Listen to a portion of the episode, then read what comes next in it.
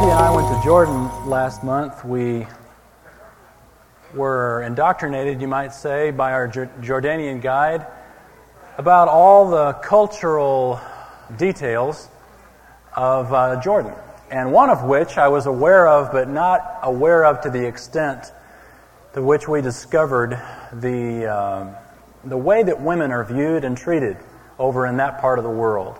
The laws that govern marriage, that uh, govern divorce, that govern inheritance as far as a brother getting how much, a sister getting how much, uh, owning property are very heavily skewed in the favor of a man.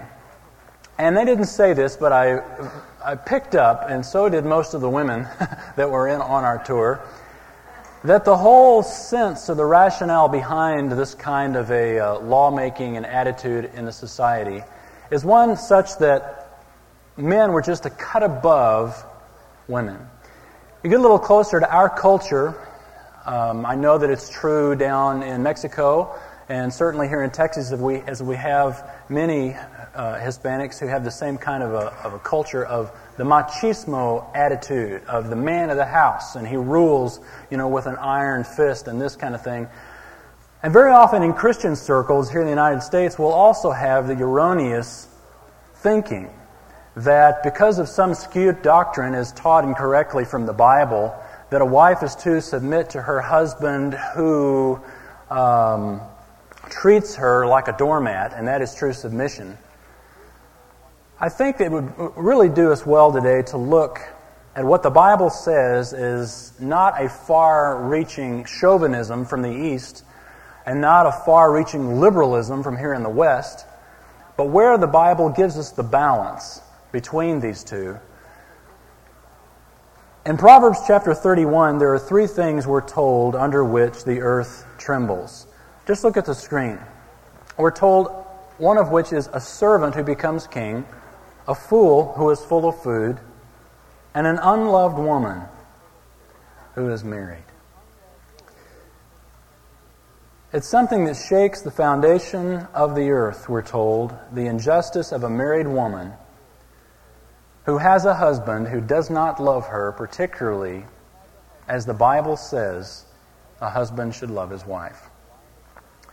I know that there are many of you ladies married here today, perhaps married before or looking towards marriage, but particularly those of you today whom I want to talk about are either in marriage or uh, anything to do with the, the future of a marriage in your life, whether you are or are going to be. If you ever get into the context of a husband that is not living according to the Word of God, how does the Bible say that you are to respond to that? Let's look together in First Peter chapter three at probably one of the most difficult passages in the culture in which we live. And it fits very easily the theme of the book we've called Faith in Times Like These. It was true of Peter's culture, and it's also true of our culture, that uh, the biblical role of a wife is looked down on as the June cleaver in dignity, and that anyone who would succumb to that kind of a role is a traditionalist, is a chauvinist, is a patriarchal... Uh, Well, I've already used the word chauvinist, but it works again. That kind of a scenario is held up to women who try at all to li- to conform to what the Scripture says is God's design for her in her marriage. And before we get into the text of First Peter three, I want to remind us of where we've been and a little bit of where we've go- we're going in the book by looking at a, just a simple little chart of the big idea. And there's really three themes in this whole book of First Peter. And the first part talks about salvation, the second part talks about submission, the third part talks about suffering. Uh, we started the part about submission last week as we looked at the, at the context of submitting to government, submitting to our employer. But before we get into this, I want to, again, as we look at these three themes, notice how one flows right into the other. Because it is only as a person has placed their faith in Jesus Christ, who died on the cross for their sins. It is only as a person is born again, or has the Holy Spirit within them, a person who has, the first part, salvation, that they can ever submit themselves to someone else, because naturally we are of the the uh, the ilk to be independent rather than to be submissive. It is only through a person who is saved, who has the Holy Spirit within them, to give them the strength to submit to anybody. And it is only when we have that attitude of submitting ourselves to the will of God that suffering then becomes something that we can live through and deal with. And this is what Peter teaches us in the book, particularly as we get, as we'll look later at chapter five. He says that after you've suffered for a little while, the God of all grace will himself perfect, confirm, strengthen, and establish you. Suffering may very well be God's will for you in this life. It certainly was for the, for the Lord Jesus. As we saw, he could not go to the cross without suffering. In fact, as we saw last week, the Apostle Paul says that all who desire to live godly in Jesus Christ will be persecuted. So in the culture in which we live, how can we live out our faith in times like these? But particularly now, how can a woman in a culture that says that is not a real woman live out what the Bible says is her role as a wife? Let's look chapter three, verse one. Peter says, "In the same way, you wives, be submissive to your own husbands, so that even if any of them are disobedient to the word, they may be won without a word by the behavior of their wives." I want you to notice the very first part of the verse, "in the same way," Peter says.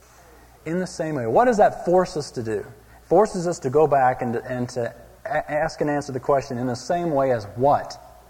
All right, in the same way as what? So let's do that. Again, a simple little summary will suffice. Submission in First Peter is not something that's just done, uh, some, just something that wives are to do. It's, it's all over the place in four major areas. In fact, the word is used these four times in the sense of a command. The word itself, submit, means to rank under. It has nothing to do with equality. It has everything to do with authority. It's a very important distinction. It has nothing to do with equality. It has everything to do with authority. And it makes sense as you plug it in to the various aspects of which Peter says we are to submit. The first part we saw last week, we are to submit to the government. Is the government any better than me because I submit to it? No. It's simply a matter of authority. Same with masters, or in our context, employees. And then we'll talk about this red section of Christ in just a second. Same with uh, toward husbands, same toward elders in the church. But in the center there, we have the submission not to, but rather of Christ.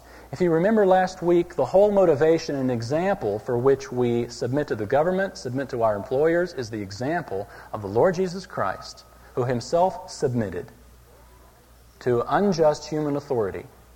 Why did he do it? Why did Jesus submit? Well, it's the exact same reason that, if you remember last week, that we submit to our government, the reason we submit to our employers. You remember last week we said the reason that we do what's right as far as the government. In verse thirteen it says, "Submit yourselves for the Lord's sake." You're not doing it for them. You're doing it for the Lord, for the sake of the Lord. Why should we submit to our bosses? Remember last week? Um, if for the sake of conscience toward God. Verse nineteen.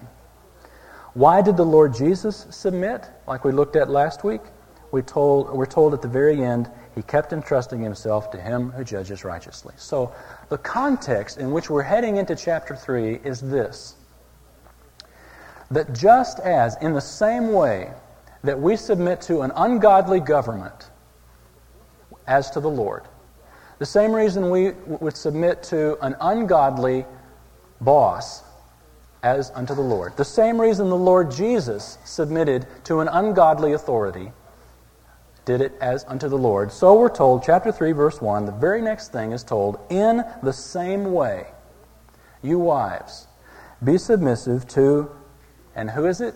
"Ungodly authority, to your own husbands, so that even if any of them are disobedient to the word, they may be won without a word by the behavior of their wives." I hope that you see here, in the context of First Peter, Peter's not picking on women. Uh, the Holy Spirit inspired this, and believe me, God is not a chauvinist, or he never would have created woman. He is create, He is telling us our roles as far as authority, not equality. Submission is something that we all do, men and women alike. So why does our culture uh, have such a problem with the, the submission of wives? Why does our culture have such a problem, incidentally, also with submission submission to church? Because those things, there's really no bad ramifications. We'll submit to the government because if we don't, they'll punish us. We'll submit to our boss because if we don't, they'll fire us. Again, it's totally selfish motivation, not godly motivation. But Peter also holds up the husband and the church in the same kind of ought-to motivation as unto the Lord. Martin Luther called marriage the school of character.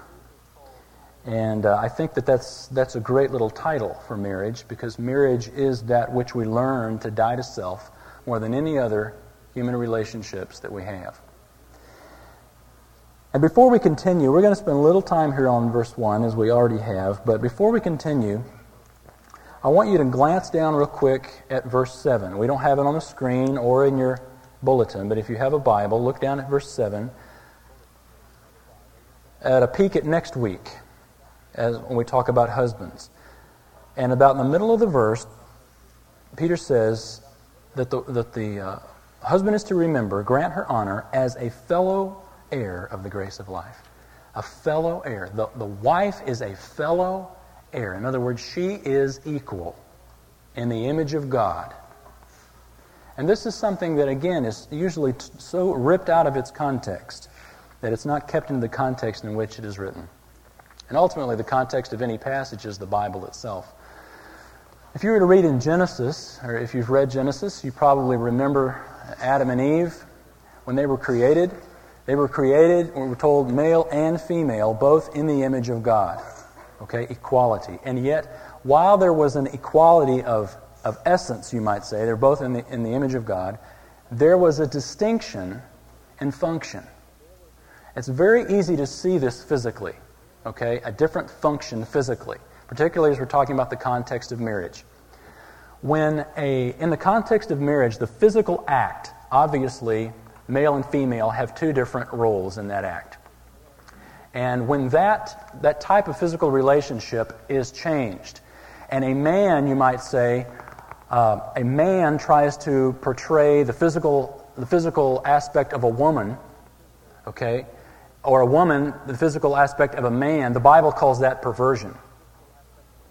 The same is actually true in the context of relationships. Because in, in the context of a marriage relationship, just as it, as the roles are not interchangeable physically, the roles are also not interchangeable relationally. That God has given specific roles for the specific people. And one thing I'd like to point out as well, in verse one, it's not saying women submit to men. This is not uh, the Middle Eastern kind of mentality of chauvinism. It says wives to husbands, or a wife to a husband. It's not women to men. And a great example of this is that uh, I, as a Christian man, am to submit to a woman if she is an authority over me, either as my employer or in a government position. I, as a Christian man, am to submit to that woman because she is my authority in those realms. So you see, it's not an issue of equality. It's simply an issue of authority. So when we get into the issue of the of the marriage, it's really the same thing, except the role here is determined by sex, as is the role of church leaders as well.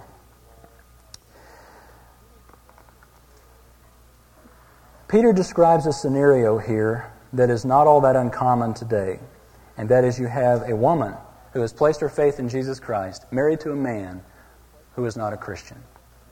How is she to affect this man for the Lord Jesus? It's a natural question. How is she going to affect him for the Lord Jesus? Or a little broader principle might be, if you, even if you have a believing husband who doesn't walk with the Lord Jesus or doesn't obey the Word of God, how are you to affect his behavior?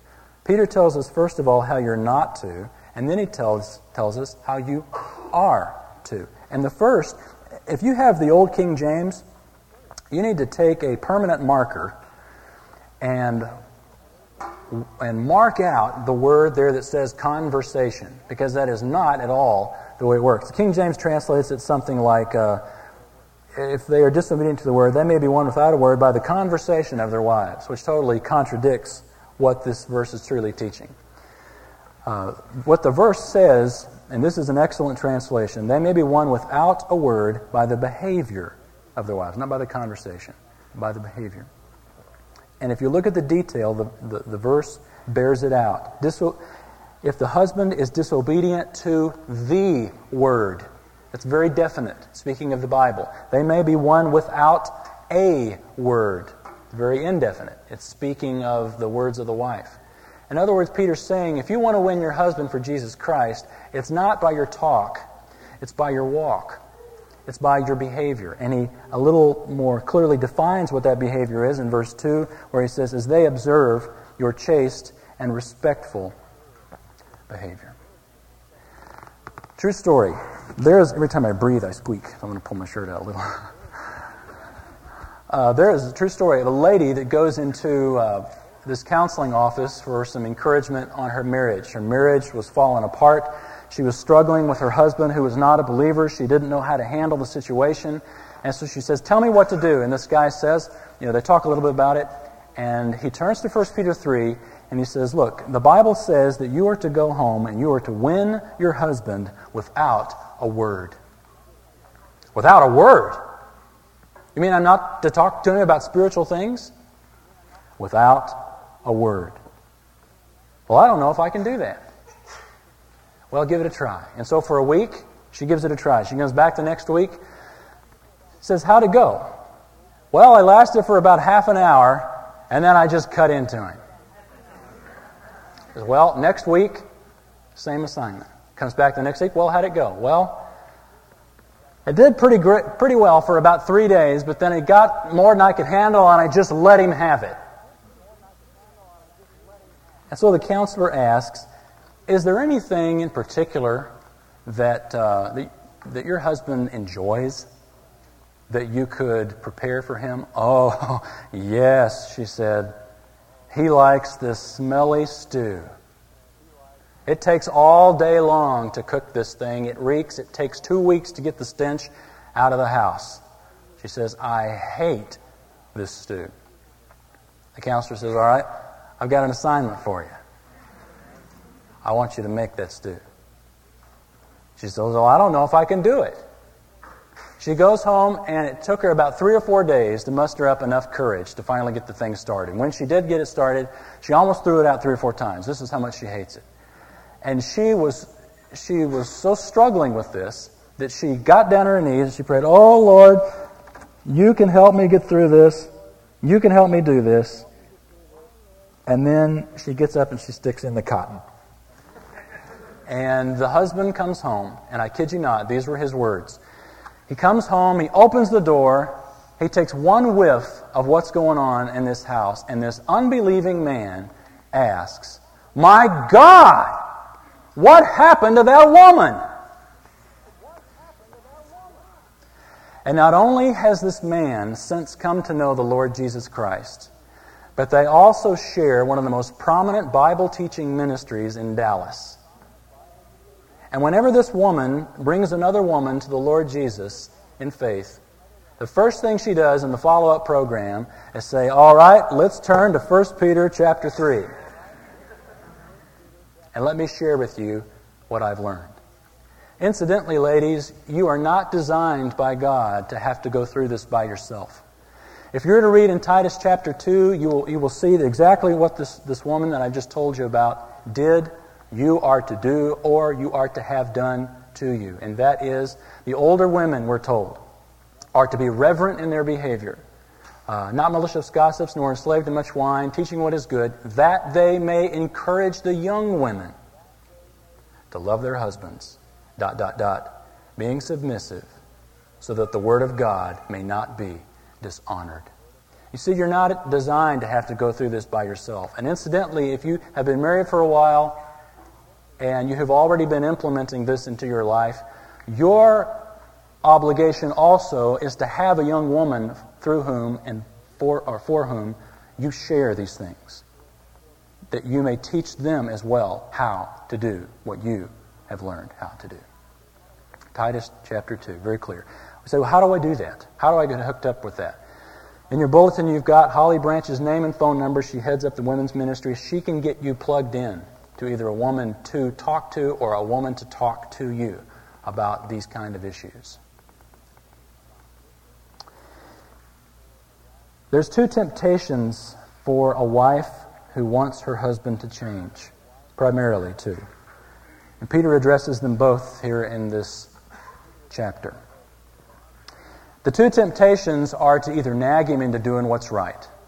Okay? That is, you go to a Bible study and you come home and you cram the Bible down your husband's throat. And Peter says, Peter goes against that when he says, without a word. The other temptation is then, well, if I can't tell him without a word, with words, I'll tell him without words. And there's the cold shoulder attitude that happens. Okay, the distancing, the wall that goes up emotionally. Peter also says that that is not right. That is not being a submissive, a submissive attitude, because he defines it as, as they observe, observe your chaste and respectful behavior. The word chaste is really, literally the word pure. It comes from the idea of a pure mind, or, or from the word holy. It means you have a pure motive in doing this. You're not, you're not doing it on the outside, but on the inside, you know, your hand is raised in rebellion. But it is sincere, because you're not doing it for this man, you're doing it as unto the Lord and for the Lord's glory. So at what point then does the man hear the gospel? You know, if it's supposed to be without a word, at what point then does the man hear the gospel? Well, Peter doesn't finish here in, here in chapter three with just that, but he goes on. And we don't have the verse, but if you were to glance down at verse fifteen, you'd see, Peter says, "But sanctify Christ as Lord in your hearts, always being ready to make a defense to everyone who asks you to give an account for the hope that is in you, yet with gentleness and reverence." Gentleness and reverence. Where have we seen that before? We've seen that before in the... Uh, The role of the wife here, verse two, as they observe your chaste and respectful behavior. In other words, you're to live the Lord Jesus Christ before him until he asks you, what's wrong with that woman? And at that point, the Scripture gives you the right to say, let me tell you why I've changed. Because the Lord Jesus Christ died on the cross for my sins, et cetera. I want to show you a point that this context brings out that very often is not brought out in the teaching on the wife, and that is this: that your actions of submission as a wife mirror the submission of Jesus. Have you ever noticed when you hear a sermon about the role of the husband or the wife, it's almost always the husband that is compared to Jesus Christ? Uh, because particularly the husbands are told, love your wives as Christ loved the church. I mean, the Bible compares them. But the Bible also compares the wife to Jesus, because in this context, you have five verses describing the submission of Jesus Christ to ungodly authority. He does it as unto the Lord. The very next thing that is said, chapter three, verse one, in the same way. So ladies, to understand your actions of submission, mirror the submission of Jesus Christ. You know, there's not one of us who would be sitting here having faith in Jesus Christ if Jesus hadn't willingly submitted himself to his authority, God the Father. Did Jesus want to do that? Did Jesus want to go to the cross? If you've read in the Gospels, you see him kneeling and praying three different times and asking, may this cup be taken away from me. But then, how does he qualify that? Not my will, but yours. Was Jesus any less God because he submitted to the Father? No. If you read Philippians two, you see that he did not consider equality with God a thing to be grasped. In other words, he didn't pull rank. He was in essence God, and yet he decided to empty himself, to submit. And I've often wondered why the Lord would, why the Holy Spirit would have in chapter three, verse one and two. This example of a Christian woman submitting to an unbeliever. Why would you have that kind of a scenario? And I think it's a logic from uh, the, the less to the greater, you might say. Because if a woman who is married to an unbeliever is told to submit to that unbeliever, then what must be the responsibility of a Christian woman who is married to a Christian man? How much more so then should there be the heart to do, to do what is right? If you'll remember last week, submission doesn't. Submission has qualifications um, to government, to bosses, and to husbands, and to church. You do not submit to human authority if that human authority requires you to sin. So, ladies, submission to husbands does not mean that if he says sin, you sin. That is not biblical submission. Submission is not being abused. That is not biblical submission. Submission does not mean that you um, cannot communicate your needs. That's not what without a word means. Without a word is speaking of spiritual issues, not communicating your needs. You will be held responsible not for your husband's poor decisions, but for how you, in the authority that God has placed you under, responded under God.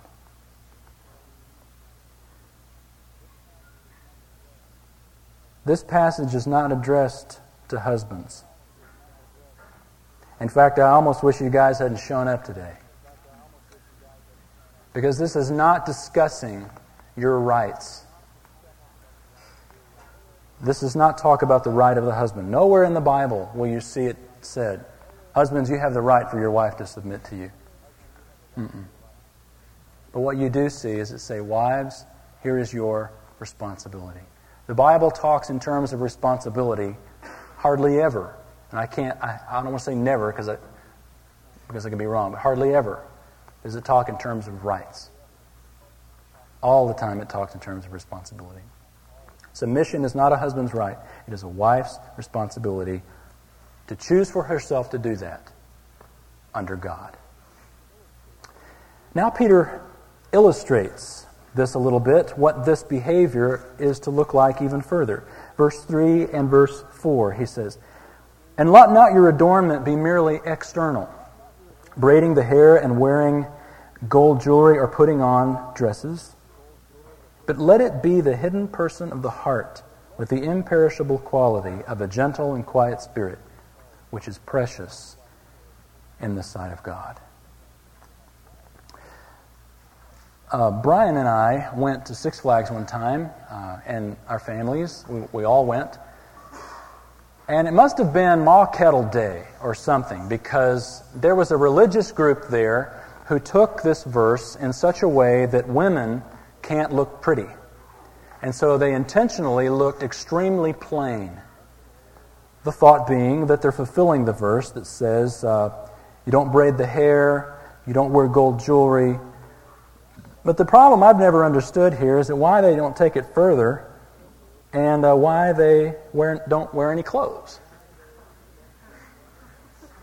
Because uh, that's what the verse is teaching. In fact, the original word here is not the word for dress in a feminine sense. It simply means garment, the same word was used of Jesus, Jesus' garment. So if you say you can't braid or you can't wear gold jewelry, you also say you can't wear clothes. That's not at all what Peter's teaching. He's not teaching prohibition. He's teaching priority. He's saying your priority is not to be the outside beauty. Your priority is to be the inside beauty. That is what is of great worth in God's sight.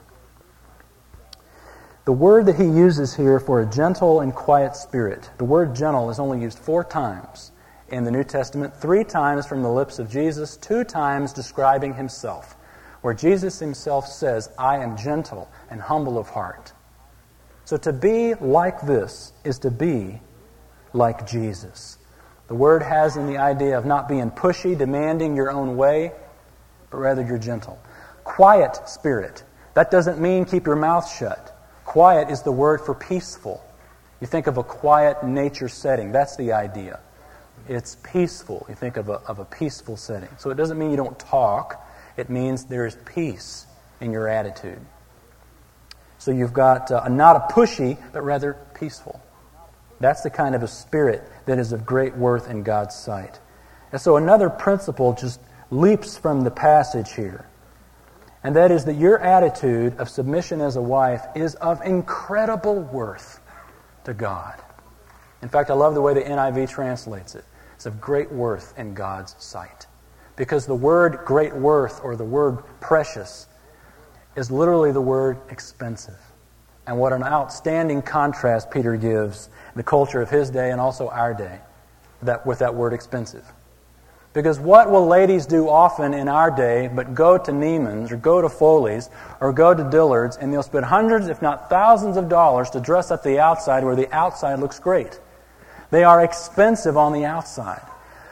But what God says is what is expensive to Him or what is valuable, what is of great worth in His sight is the inside. Is that, that tender, that, that gentle and quiet spirit is of great worth in God's sight. And sometimes, ladies, that's absolutely all you're going to have to hang on to, is knowing that the way you're responding is of great worth in the sight of God. You know, that's all Jesus had to hang on to at that point. Your culture is going to look at you and they're going to shake their head and go, "You unfulfilled poor little thing." And yet you're going to know, in spite of their rejection of you, and in spite, even those of you who have husbands that don't honor you, even in spite of that, you can come to this text and you can cling to verse four and know that the way that you are acting is precious, is expensive in the sight of God. The opposite of that has the opposite effect. If the gentle and quiet spirit is what draws a man in both to the wife and to the Lord, what does a spirit that is not like that do? Just ask a guy who was married to about a thousand women, Solomon. And what does Solomon tell us? In the Proverbs, he says, "It's better to live on the corner of a roof than in a house shared with a contentious woman." You think he was upset when he wrote that? He was. In fact, I didn't put it on here, but that verse is in the Proverbs twice, almost identical, different places. Also Proverbs fourteen, though, I'd like you to focus a little more on the positive side. The wise woman builds her house, but the foolish one tears it down with her own hands. But they're focused on the positive. Yeah, we know you can tear it down with your own hands, but what else can you do? If you're a wise woman, you can build it. You can build your house. And how do you do that? Peter tells us. It may be a process that takes time, maybe years, maybe a lifetime. But is it worth it? Sure it is. It's worth it, one, because God says that is precious in my sight, and I will honor that. But it's also worth it, because we're told that it can't, that kind of behavior cannot be ignored, even by an unbelieving husband. And now he gives us an illustration that's helpful. In verse five and six, Peter says, "For in this way, in former times, the holy women also, who hoped in God, used to adorn themselves, being submissive to their own husbands. Thus, Sarah obeyed Abraham, calling him Lord. And you have become her children if you do what is right, without being frightened by any fear." This is the verse that makes my knees quake, and if you saw the little cartoon in the bulletin, makes me terrified to open my mailbox about Tuesday. Because you can couch the word submit in nice little definitions like, oh, it means to be respectful, oh, it means to be kind, and it does. But when the rubber hits the road, how does the Holy Spirit of God, not me, but how does the Holy Spirit of God define a submissive wife? By the illustration of Sarah who, quote, obeyed Abraham. Woo! Boy, that goes against the grain, doesn't it? We can't erase that word, ladies. And I even looked it up in the original language. You know what it means in the original language? Same thing it means in the English. Calling him Lord. That requires a little explanation, though. You're not calling him God. Notice it's a lowercase l. It's referring to authority. The word Lord comes from a word that comes from the word for authority. And that's all it is. In what context did Sarah call Abraham Lord, or essentially authority? Well, if you were to flip back to Genesis eighteen, and you don't, you don't have to, but you can just listen. That's the context in which it happened. And let me read you the story real quick, because it's very instructive for us. The context here is where God tells Abraham, you're going to have a baby. You and Sarah are going to have a baby, even though you're way past childbearing age. And so let me pick up the story. Genesis eighteen, around verse ten. God said, I will surely return to you at this time next year, and behold, Sarah your wife shall have a son. And Sarah was listening at the tent door, which was behind him. Now Abraham and Sarah were old, advanced in age. Sarah was past childbearing. And Sarah laughed to herself, saying, After I have become old, shall I have pleasure, my Lord being old also? And the Lord said to Abraham, Why did Sarah laugh, saying, Shall I indeed bear a child when I am so old? Is anything too difficult for the Lord? At the appointed time I will return, at this time next year, and Sarah shall have a son. Sarah denied it, however, saying, I did not laugh, for she was afraid. And he said, No, but you did laugh. Only the Holy Spirit of God could pick up an illustration like that from that context and pull it here into First Peter three to describe a woman who is holy. What is going on here that she is called a holy woman? I think the emphasis is that even though Sarah at this point didn't believe what God said, she was at that moment in unbelief, yet it was so characteristic of her personality to be in subjection to Abraham that even when she was in unbelief, she calls him Lord or authority. And notice, he wasn't around. He was outside the tent talking to God. She wasn't doing it to impress anybody. It was such a characteristic of her personality, even in a moment of unbelief, she called him that. Which is proof positive that it must be an attitude of the heart and not something that's done just publicly to show.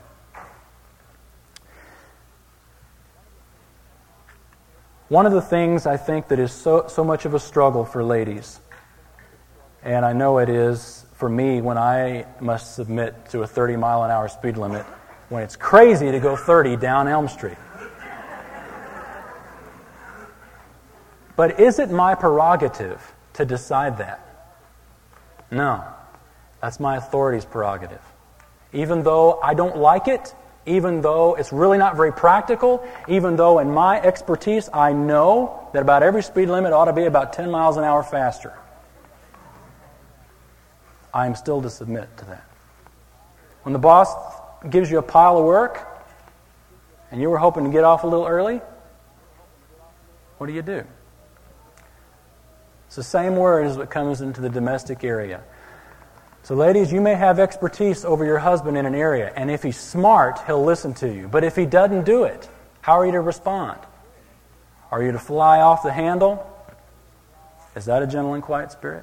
Or are you to say, look, this is my area of expertise, guy. Let's do it this way. Is that a gentle and quiet spirit? No. You were to take that to the Lord and nag God with it. That's biblical. To nag God about your husband is biblical. It's called prayer. And that's okay. But as far as the husband is concerned, without a word. And that's hard. But he'll make stupid decisions. Yeah? If I don't say this to him, it's going to confirm his error and he'll never change. Well, now that I wouldn't say yeah to. Because if you really believe what the Bible says, that God can work in the heart of your husband apart from you, really he can, apart from you, apart from your words, but God can work through your attitude. Do you really believe that? Because that's what Peter teaches. Do you believe God can work in the heart of your husband in spite of, without having anything to do with you? Do you think he can? If you really believe that he can, then you need to apply what this passage says and to begin to discover in your life the joy of fulfillment as you as a wife were intended to enjoy. Ruth Graham once said something, I don't know why this has always stuck with me, about her husband Billy. She said, "It's my job to love Billy. It's God's job to make him good." Are you familiar at all with Abraham and Sarah? Did Abraham ever ask Sarah to do anything crazy? Did he? Sure he did. About leaving Ur of the Chaldees and their nice, rich, palatial place and to walk, make this big trip all the way across the desert and live in a tent for the rest of their life in a barren land with no water and a lot of rocks. How do you think Sarah felt about that? How do you think Sarah felt about having to go into the harem of Abimelech and Pharaoh? And here's the creme de la creme. How do you think Sarah felt that morning when Abraham woke up and said, "Sarah, God's told me to go and kill our son. Uh, I'll be back in about maybe a week. Bye." How do you think she felt about that? And yet the Bible gives no indication that she did anything but submit to what Abraham said. What does the Bible indicate when she decided to take the reins and do things her own way? You got the whole Hagar story that backfired on them, and that the nation of Israel, even today, through their descendants of that decision, they struggle with. We're going to see next week, as we examine the equally challenging role of the husband, that we have to eventually come to grips against the grain of our natural, sinful, selfish nature, that God has blueprints for your marriage. You can fight it, or you can follow it and enjoy that God may begin to do in your life what God specializes in doing. Miracles. Let's pray.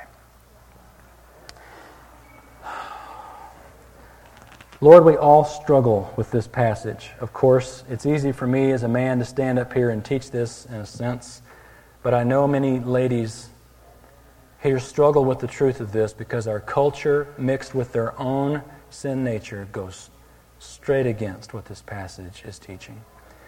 And so I pray specifically for the ladies here who are struggling in a marriage with a husband that is not honoring you, that you might give them the grace not to do it for that husband, but to do it as unto the Lord, and to do it knowing that that attitude mirrors the submission of the Lord Jesus, and that that attitude and that action is one, God, that you see as precious in your sight. So I pray for that sister today with that struggle, that you'd strengthen her in the truth of the Word of God and enable her to stand before you, regardless of the actions of her husband, to stand before you, Lord, and to hear the words, "Well done, you good and faithful servant." We pray in Jesus' name. Amen. Men, please come next week. Your turn.